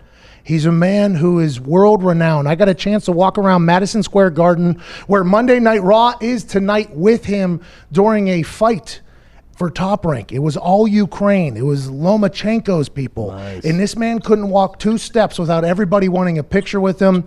He's the founder of NXT, which debuts on USA Network on Wednesday nights. WWE COO, the Cerebral Assassin, D-Generation X. Suck it, Triple H. That's a hell of a build-up, Pat. Uh, I feel pretty good about it. You deserve it too, though, man. How is life as D- uh, WWE COO, founder of NXT, and also in-ring competitor Triple H right now? It uh, it's fairly busy. The uh, the addition of the uh, Wednesdays live NXT every single week, 52 weeks a year is uh, is huge, and it's uh, you know obviously very time consuming, not only from a creative standpoint but everything else, but awesome opportunity. I can't wait to show the world what NXT does. I think it's such an interesting point. We'll start there. Back in the day, everybody knows WWF, WWE. Everybody was like, "Oh, that's just the the sideshow wrestling thing that it is that would come on on Monday nights. Some people would watch it, some people wouldn't." Right? Now here we are in 2019 and what WWE has become that you've sat through this entire transformation of the company is now a globally stock market traded company that makes billions of dollars and produces like 14 live shows a week around the world entertaining people. What has it been like for a company that is still a family business basically to become this massive global thing for you, Vince, Stephanie, and the others in charge to deal with? Well, it's it's been an awesome ride, but I can tell you, in in some ways, I feel like we're just scratching the surface. You know, um, Vince will say all the time that he's been, you know, he's been working on this for a long time, as you can imagine. But uh, he'll say all the time, one of these days we're going to be an overnight sensation. um, but it, it, it really comes down to everything that's being done and the build of it i feel like is just all steps of something that is supposed to take place and i feel like even as big as it is now you know when you go 20 30 years down the line you're really going to start to look at it as um, the, the way people do with marvel or the way people do with disney where disney's not about cartoons anymore it's not just about princess movies it's so much more than that um, you know marvel's not just a a paper comic book company anymore. It's so much more than that, and I think that is the key of where WWE really is headed um, as as a global brand. It's it's going to be it, it is now, but it'll be so much more than that in the future. That's going to be wild to see if you guys can grow any even more. You have your hands in everything. Okay, you have movies. WWE production company creates bangers. By the way, we're on Marine Seven right now, I think, and every one of them's good. um, there's a podcast network that has been announced that's going to happen. You're on Monday nights on um, national TV. Uh, you're on Friday nights national TV. You're on Wednesday nights national TV. Uh, you're doing business everywhere. What is something that you see growing? Like, what is the WWE going to dive into that you see really taking? Is it going to be more in the production world? Are you guys going to create more shows? What the network? By the way, whenever Vince McMahon started the network, he was an idiot. Everybody thought he was an idiot. Now everybody's doing it. What is next? I, I mean, I think those are all things that are based on the core, you know, the core product of what we do. When when most people look at it, WWE, they just see, you know, the the wrestling product, the sports entertainment product, but it's become a, a global media company and so much bigger. So when when you first talk about the the sports entertainment side, I still think that we're just nicking the surface. The OTT or the WWE network that you said, you know, Vince Vince kind of started the closed circuit TV genre all those years ago. That then morphed into the pay per view model. Pay per view model morphed into um, the OTT, the network that you see now. And each step of the way, people thought he was crazy for doing it. When he when he started the network and tore up the pay per view model, everybody said, "Oh my God, that's the craziest thing." He's taking his number one line of business and tearing it up and going in a different direction. And now everybody's doing it. Um, he's he's very rarely seen for being that vision and being in front of it, but that really is where it is. And I think as that continues to grow, our viewership is massive internationally. Um, we're the second biggest sport. Just take it as, as an example, India, the second biggest sport in India, and like seventy percent of the consumption of WWE product happens outside of the U.S. but only only like thirty percent of the monetization does. So the the growth opportunity is huge, and one of the things that we're working on now is what I've uh, coined the term of global localization on is going to these different markets. So, say for example, India, where the geography prevents us from getting there on a regular basis, but we can go there with a brand and build a brand on the ground in India of much like we've done with NXT here in the U.S., the NXT UK in in uh, in Europe, and build their own brand there that plays into the bigger brand and becomes um, th- th- it, that will make the markets much more engaged Oh and grow the business exponentially. Think about that. See, they're just going to have like little armies around the world. Like, okay, the NXT UK, all of a sudden Cesaro will show up in an NXT UK who's a big time WWE star, superstar. And then now they're just bouncing around the country. You guys are normally four to five steps ahead of everybody else. And that's why it's been so fun to work under the umbrella of the WWE with NXT and kind of see how it operates. The schedule is a grueling one. I couldn't even fathom what it was like back in the day whenever you were trying to balance your diet, your workout. You were a meathead back in the day. I mean, you were a Absolutely, still am, really, still am. That doesn't change. you were an absolute animal of a man back in the day. When and still are, by the way. Forty nine, you wrestled in uh, like 145 degree weather. Tore your Big five zero now, yeah, big five zero, and I can see all the white in my beard as I'm talking to you. Hey, happy birthday! I probably should have known that going into this. Uh, that's 100 percent on me. What was ah, it? you're just getting rolling, you know. day one. What was it like back in the day whenever you guys were trying to find your business? Because now I think the WWE is a much more stated place. Back in the day, WWF and WCW were battling. You guys didn't really know what the road was ahead. You were just trying to put on the best show every night while traveling every night of the year, basically. Yeah, I think, though, I think the key to what you just said is just going around and putting on the best show possible. Um, at the end of the day, and and these are all things that Vince says, you know, over and over, and and you find yourself quoting him over time. But like, if you just put yourself in the seat of the fans, if you just put yourself there, you can never go wrong because if you do what's right for them, everybody will follow. And um, you know, back in the day during the the Monday Night Wars, for us it was really just survival and us, you know, kind of going out there and trying to put on the best show every night. If if uh, if they were if WCW was in Chicago, we wanted to put on a show after them or prior to them that they couldn't touch.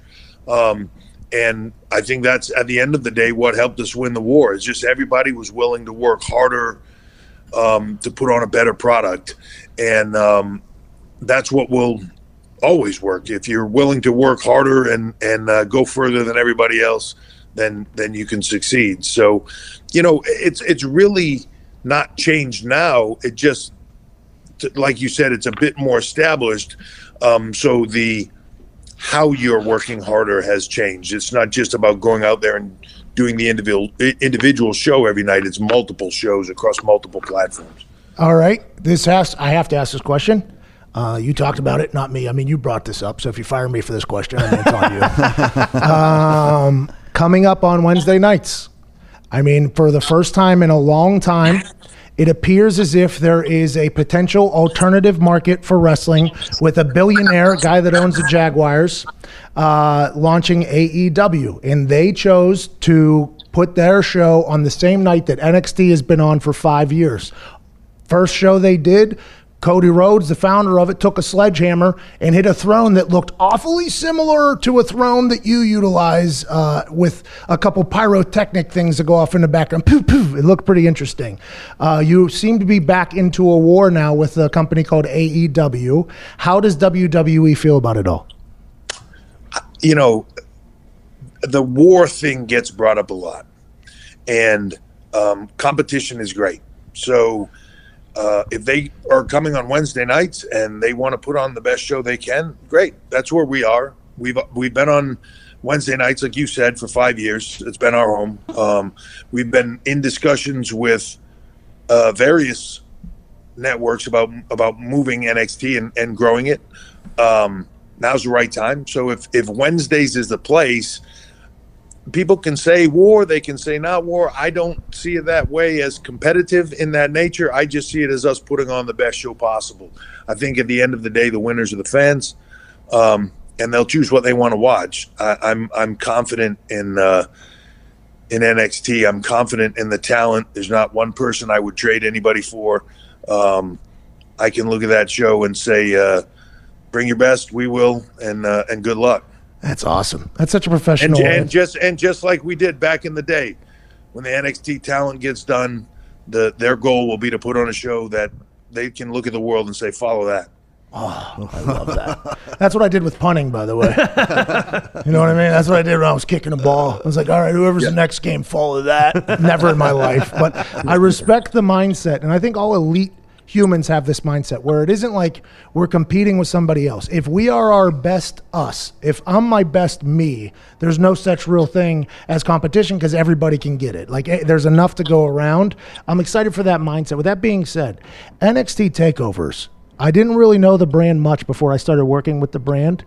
And boy, something that you built literally from scratch has become one of the most entertaining live shows in probably live shows. You you got Cirque du Soleil type athletes with an incredible toughness and a storytelling ability, both both dramatic and comedy. NXT has come full circle for you. There's no way this is what you thought was going to happen whenever you launched this product, was it? You know, when we first started it, it was designed as a feeder, right? And it was designed. The the, the original idea of it was basically seeing where WWE was and not seeing where the future would come from.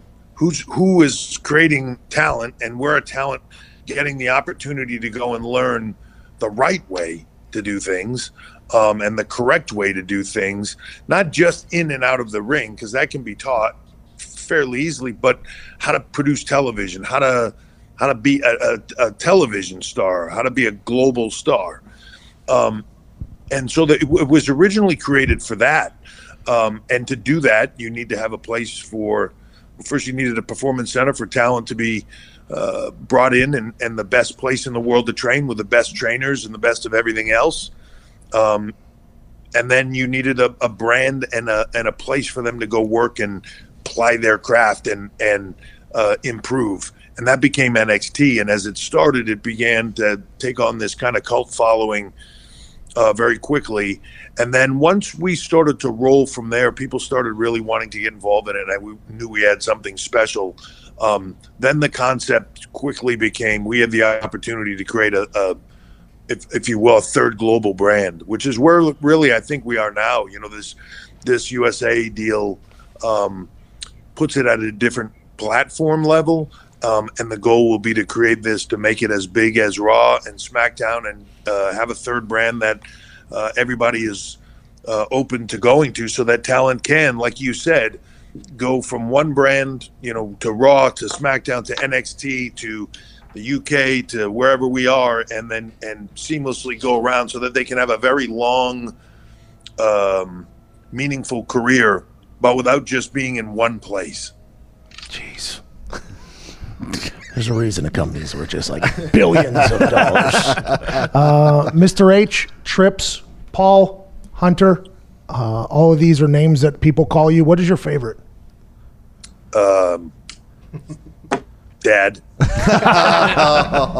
Hey, that was such a good answer right there. Such a good answer. How do you balance? How do you balance your personal life and work life? It's a gruel. Like I said earlier, it's a grueling schedule, and you. Yeah. you- it's an incredible family you have. people bring that up a lot like it's one of the things outside of you know industry talk people ask me all the time like hey how do you do work life balance? And and what you know tell us about work life balance. Work life balance a load of crap. There is no such thing. Uh, when when you do the best you can just like every single parent does just like every single person out there that has to make ends meet and work multiple jobs and be gone and when you're at work you feel guilty you're not with your kids. When you're with your kids you feel guilty you're not doing something for work. Um, you know the the biggest thing you try to do just like everybody else is make it work. And and i think for me the biggest reminder is to be present wherever i am. If i'm working i'm working. If i'm with my kids i try to turn off everything else and just be with my kids and and dedicate that time to them. It's not about the amount of time it's about the quality of time. Um, and so you know, you do the best you can with it, but it's not. Uh, there, there's no magic uh, formula where you go like, "Oh, I have perfect wo- work life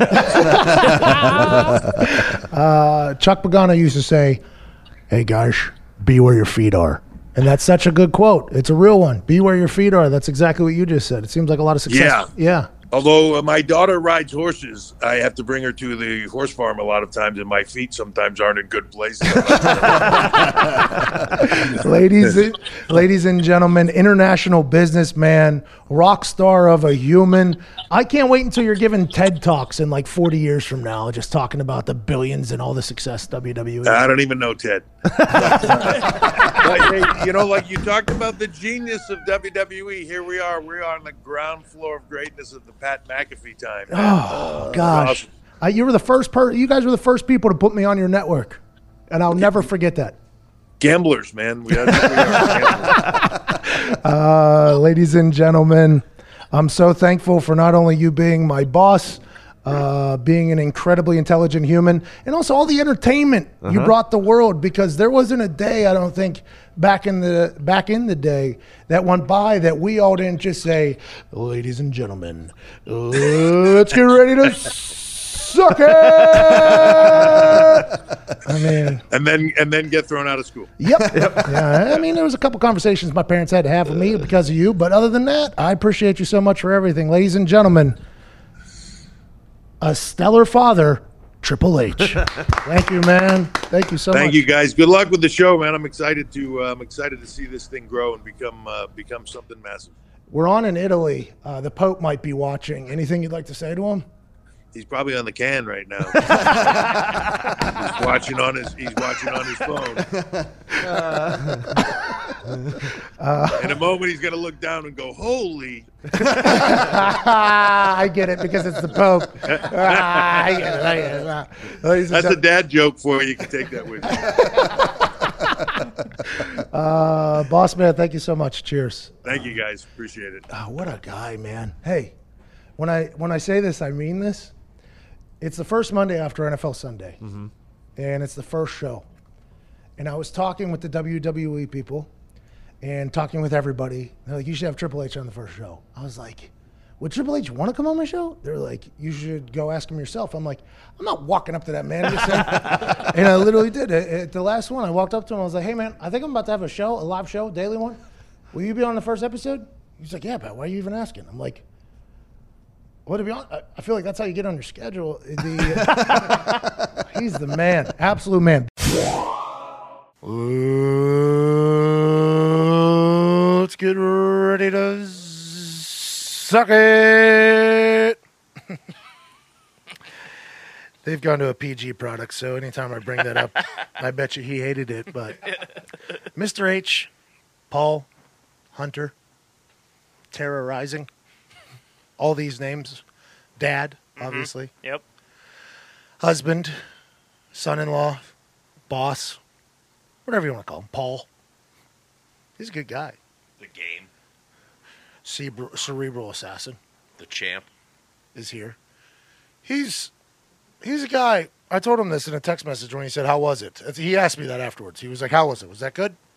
And I was like, uh, "Yeah, dude, incredible." And I then I told him, "I have no idea how you remain relatable with the schedule you have, the power you have, the cash you have, the connections you have, and the experiences you have." I have no idea how you remain to do it, but that's why you're an incredible executive, and that's why he'll be talking to that fucking Ted guy. No problem, no time. the old Ted. I don't know Ted, but that was a great line. it was. Uh, I thank everybody that stopped by this week. I thank the people that called in. Yeah. Mr. Never Earned a Penny called in. We had a chance to chat with him. I mean, honestly, our live show every single day is a good time. These podcasts will remain to keep pumping out. We weren't able to put out any words on the show yesterday to give away the Cadillac Escalade, which is still happening during the live shows. So I think we're going to have to push it for another week because literally technology stopped us from being able to give away an Escalade. Absolutely correct. So the Cadillac Escalade will be extended one week. The Cadillac Escalade giveaway will be extended one week. One week. One week to win a Cadillac Escalade that does work. A lot of bells and whistles. Too many buttons for me. but it'll be perfect for you. All you have to do is watch back the live shows that are on my Twitter. They are on our YouTube. They are on the DAZN app. Mm-hmm.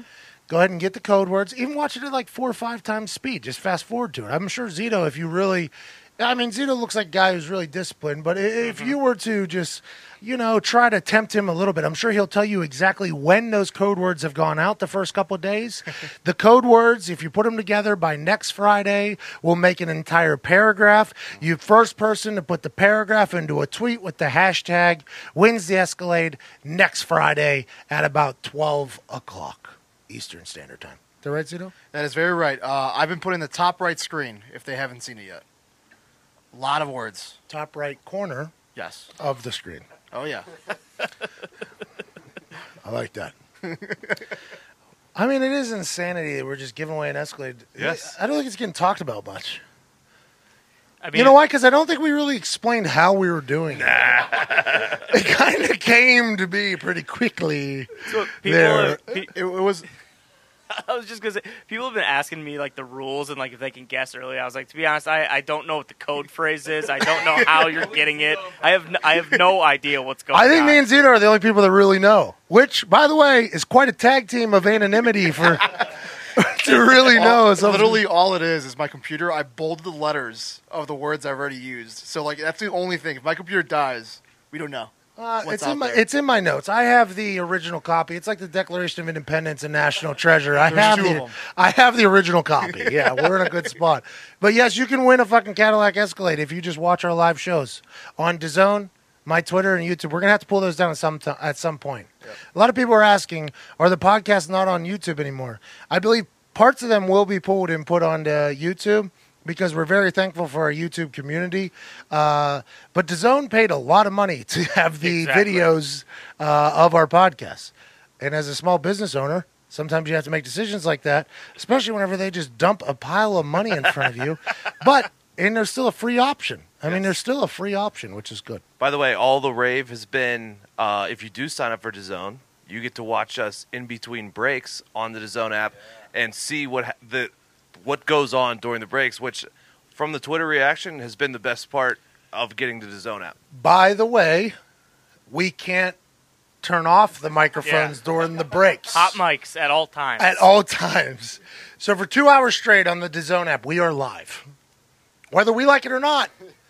Bill Romanowski called in yesterday. Had no idea he was live. That he, who knows what was coming out. exactly. By the way, much, much more buttoned up than I I thought. I think so too. But I think he was he, he knew he was going into a radio interview.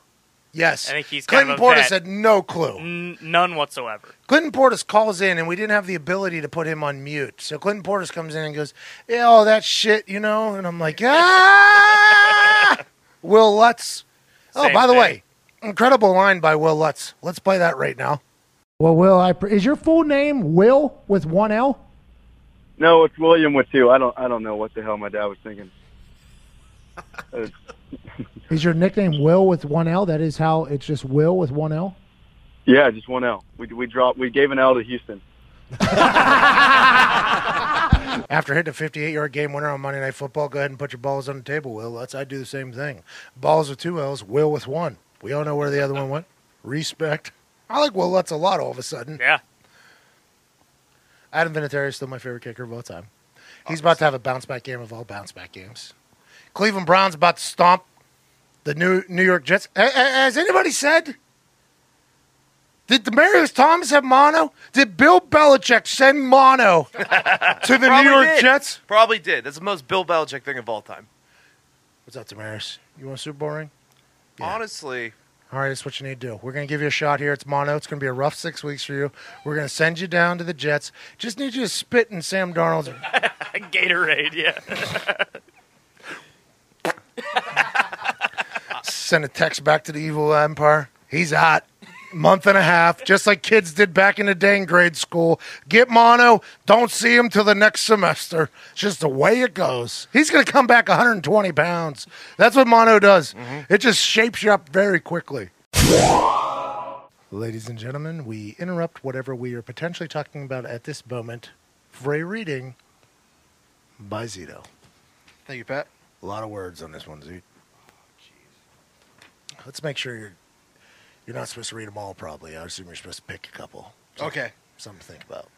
I'm going to talk about Legacy Box today. We're excited. Oh yeah. I'm gonna tell you right now, Legacy Box helped me make my home movies and photos digitized. Yeah, they did. Yeah. Yeah, they did. Was it you? No, it was them. Oh, that's a big question that we were asking. Yep. Yeah. Um, I'm gonna tell you right now. I grabbed some videos from the closet, my parents' house, the attic. It was all kind of types of media.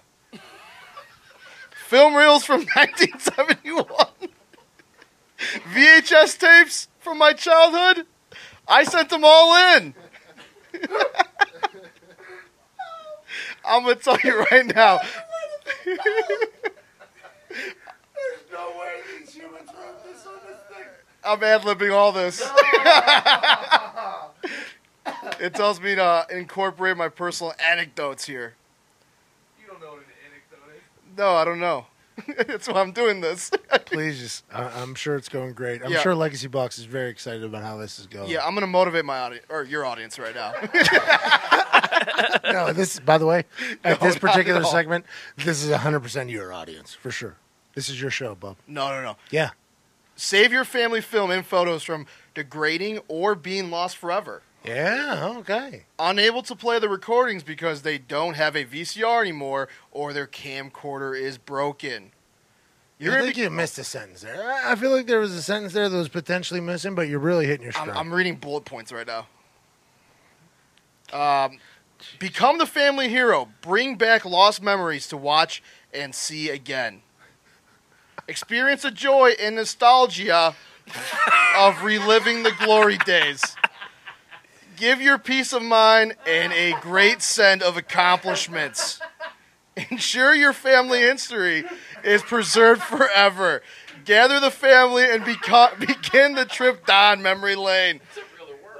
what do you mean? Get organized, clean out your closet full of old camcorder tapes and aging film reels. Send your legacy box filled It's with time. It's just when you decide to take a break. It- it- it's- it's- your decisions on what to put emphasis on and when to stop and pause. It's just. It really is a work of art. You're like Bob Ross with the reading. You know what I mean? It's like That's a compliment, Pat. Thank you. Yeah, there's no there's no mistakes. They're just happy little accidents happening every other word. Just because somebody's been reading one way since the beginning of time, don't restrain Zito to that way of reading. Exactly. He's, he's got a new way. Exactly. And Let's it's probably I'm surprised I'm surprised Babbel hasn't asked you to teach your fucking language yet on there, you know what I mean? Well, that'd be cool. It would be. You know what else would be cool? Saving all our home videos from back in the day Mhm. in our Polaroids in our photos from back in the day that are just in boxes and kind of disappeared. Is that right? Very true. Legacy Box is the world's largest, most trusted digitizer of home movies and photos. Mm-hmm. Over 450,000 families have trusted Legacy Box. Over a decade of experience. All the work is done by hand right here in the USA. I'm going to call some action right now. There's never been a better time to digitally preserve your memories. Visit legacybox.com today to get started. Plus, for a limited time, they are offering your listeners an exclusive discount. God. Sound like Mark Madden. Go to Stooge. Zito's a stooge and a sellout. Go to legacy.com slash America to get 40% off your first order. Go to legacybox.com slash America and save 40% today. Get started preserving This your show- past. This show. Let's get back to it. Jeez Louise. Legacybox.com slash America to save 40% off your purchase of memories that is digitized all by legacy box amen dot com forward slash America. Hey Z. We did it. Yeah, we did. Listeners of your show, get forty percent. Let's get back to it. All right, I've been up for like 14, 15 hours straight, just working and talking, sweating down here in thick Winston-Salem, North Carolina. There's only one thing I really want in my life right now. It's a couple gambling locks from Digz. Browns at the Jets. There's a lock. I have the Colts plus three at the Titans. Love that as a lock. I mean, they couldn't beat. I just don't know with the Titans team, man. I just don't know, but I'm all about that. If the Colts are getting points, I'll ride with it too. I literally wasn't going to gamble last week because the first six weeks of the NFL season are such a roll of the dice. Mhm. The only thing that's a lock is Andy Reid season's in full fledged right now. The Chiefs are the only lock, really. Mhm. But I am going to bet on the, the Colts every single week because I believe in Jacoby Brissett. I, also, I also believe in Adam Vinatieri. A lot of people hopping off the goat's balls all of a sudden. Let's go ahead and hop right back on that goddamn stock barn animal. I like New Orleans plus three at the Rams. All right. Okay. And then I like uh, Minnesota plus three at Green Bay. There you have it. Your degenerate friend Digz with some locks. Uh, I don't like that he bet against our friend there. Yeah, well, I mean that's a one and two slate right there, so take that with a grain of salt. You know, I mean, it's, Says Ty. it's, as, it's I mean, about we- as simple as that. We had on a Minnesota Viking. So Oh yeah, Harrison Smith was on the show. It has been nice to have a full time booker. Yeah, it- it is nice. uh, it's been a it's been a hot week for guests. I'll tell you what, it puts us up at the level where everybody else is that has a a booker. Well, I can I can tell you right now, not very many radio shows are getting Aaron Rodgers calling in on Tuesday. I wonder if Damon Amendolara gets this. hey, you've actually had to turn down some guests. The requests have been so hot. Todd McComas sent me a text the other day that said, "How's it feel to just say no to some fucking people now?" Because back in the day, just what, a couple weeks ago, anybody that wanted to come on the show could get it. Anybody that wanted to come on the show was like, "Yeah, fuck it, I'll talk to them." What? Who is it? They did what? Yeah, I'll fucking talk to him. I don't care. Now it's like, I could say no. They're like, you could definitely say no. I'm like. I feel like a bit of an asshole if I say no. They're like, well, eh, our job is to make sure there's enough people for you to say no. I was like, well, I'm gonna have I'm gonna have Foxy say no for me, so it's not really in writing of me turning down the people. Let Foxy be the bad guy. But then those text messages started flowing, and I was like, I don't want to talk to that person. If that person's available, they're like, oh, that person's available. I'm like, are you kidding me? They're like, yeah, they'll be on on Tuesday. I'm like, huh. All right, well, no to that motherfucker then. If that person's coming on, that's what it is. It's pretty cool. It's been a fun little ride here. Uh, thanks to the guests that joined us earlier this week. Thanks to you all for listening around the world. We're getting picked up in Germany on Tuesday. Sprechen Sie Deutsch? Nein. Ein groß Bier bitte, though. Huh? That's one big beer, please. Down for your boy. Give me a little uh, beer stein. Let's have a good time. Uh, so thankful to everybody that listens. To send you into an incredible weekend, which I know you're going to have. Remember, pregame with us tonight at 6 o'clock on ESPN. UNC travels to Winston-Salem to take on Wake Forest. A rivalry renewed after a little hiatus after they played for 85 years straight. Ladies and gentlemen, DJ Frankie Moraldo on the ones and twos. It is time for. Oh, you already know what that means. Friday Bangers. All right, we're going to start off with uh, the big boss, Rick Ross and Jeezy from Port of Miami 2. This one's called Born to Kill. Got a question. You afraid of death? It's the Yeah. only question I got for you. I am.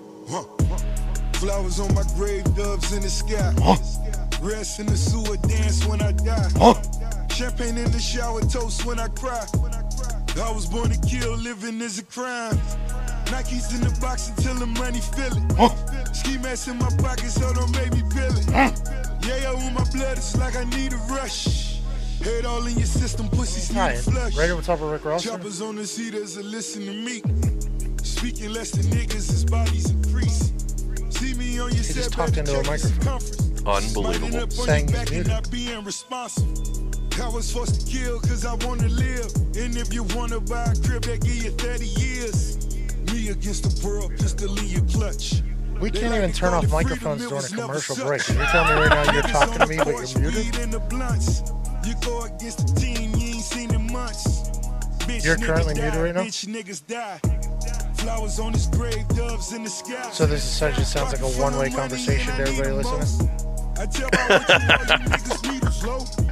Hey, look at our tech. It- Me and Ty just had a full conversation over Rick Ross. You guys couldn't even hear it. That's awesome. Huh. I think there's a couple other songs in this album that are a little bit better than this one. Maybe so, but this is the one I liked. And I mean, it's Ross and Jeezy. Come on. I know that's Those why are your guys. They go. They- you guys go way back. They are my guys. Me, Jeezy, and Ross have been through plenty of workouts together. That's why I think when I heard this song, I was so disappointed. Come on, boys. They had a beef back in the day, big time. You don't say. They had a big time beef back in the day. Big, big time beef. I'm happy to hear that they settled it. All right. Well, maybe you'll like this one a little bit better. This was actually sent in by a listener, and I really enjoyed it. So I'm hoping you do too. This is sent in by Justin Whitley, and it's called "I Hope I'm Stoned When Jesus Takes Me." Amen. And this is by Charlie Worsham and the Old Crow Medicine Show.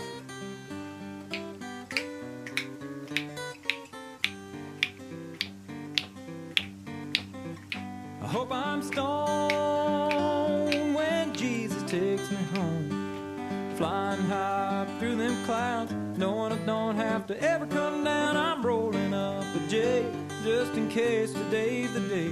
I hope I'm stoned when Jesus takes me home.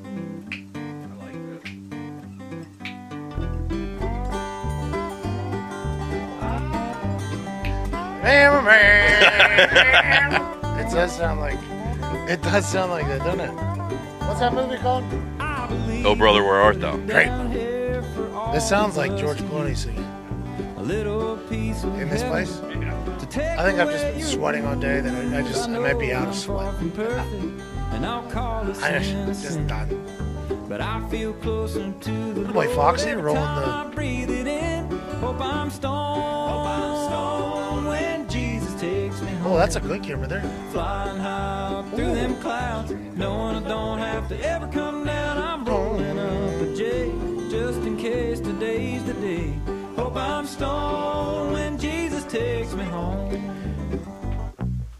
And to close it out this week, we're going to go with your selection of Alice Merton and No Roots. You know what this lady likes? You're about to learn. I like digging holes and hiding things inside them. When I grow old, I hope I won't forget to find them. Cause I've got memories and travel like gypsies in the night. Sam introduced me to this song.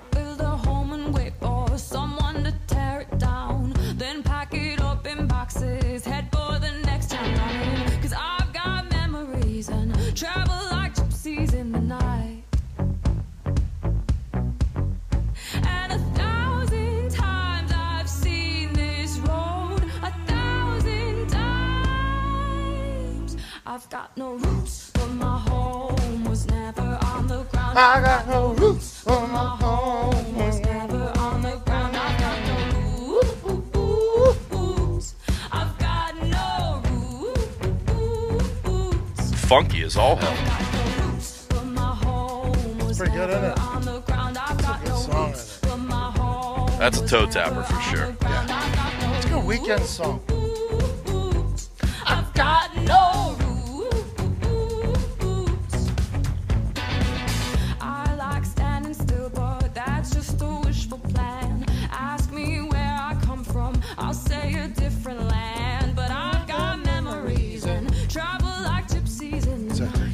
Good song for like a movie or a TV show when they're in like a little music club, like a little like 12 seater.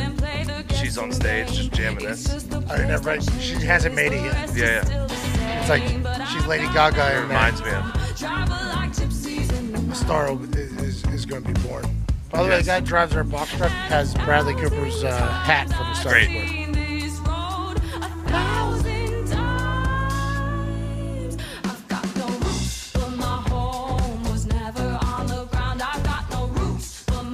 All right. was never on the ground. I've got I gotta go to bed. Um, hey, have an incredible weekend. Six o'clock tonight. ESPN if you want. I've done a lot of research.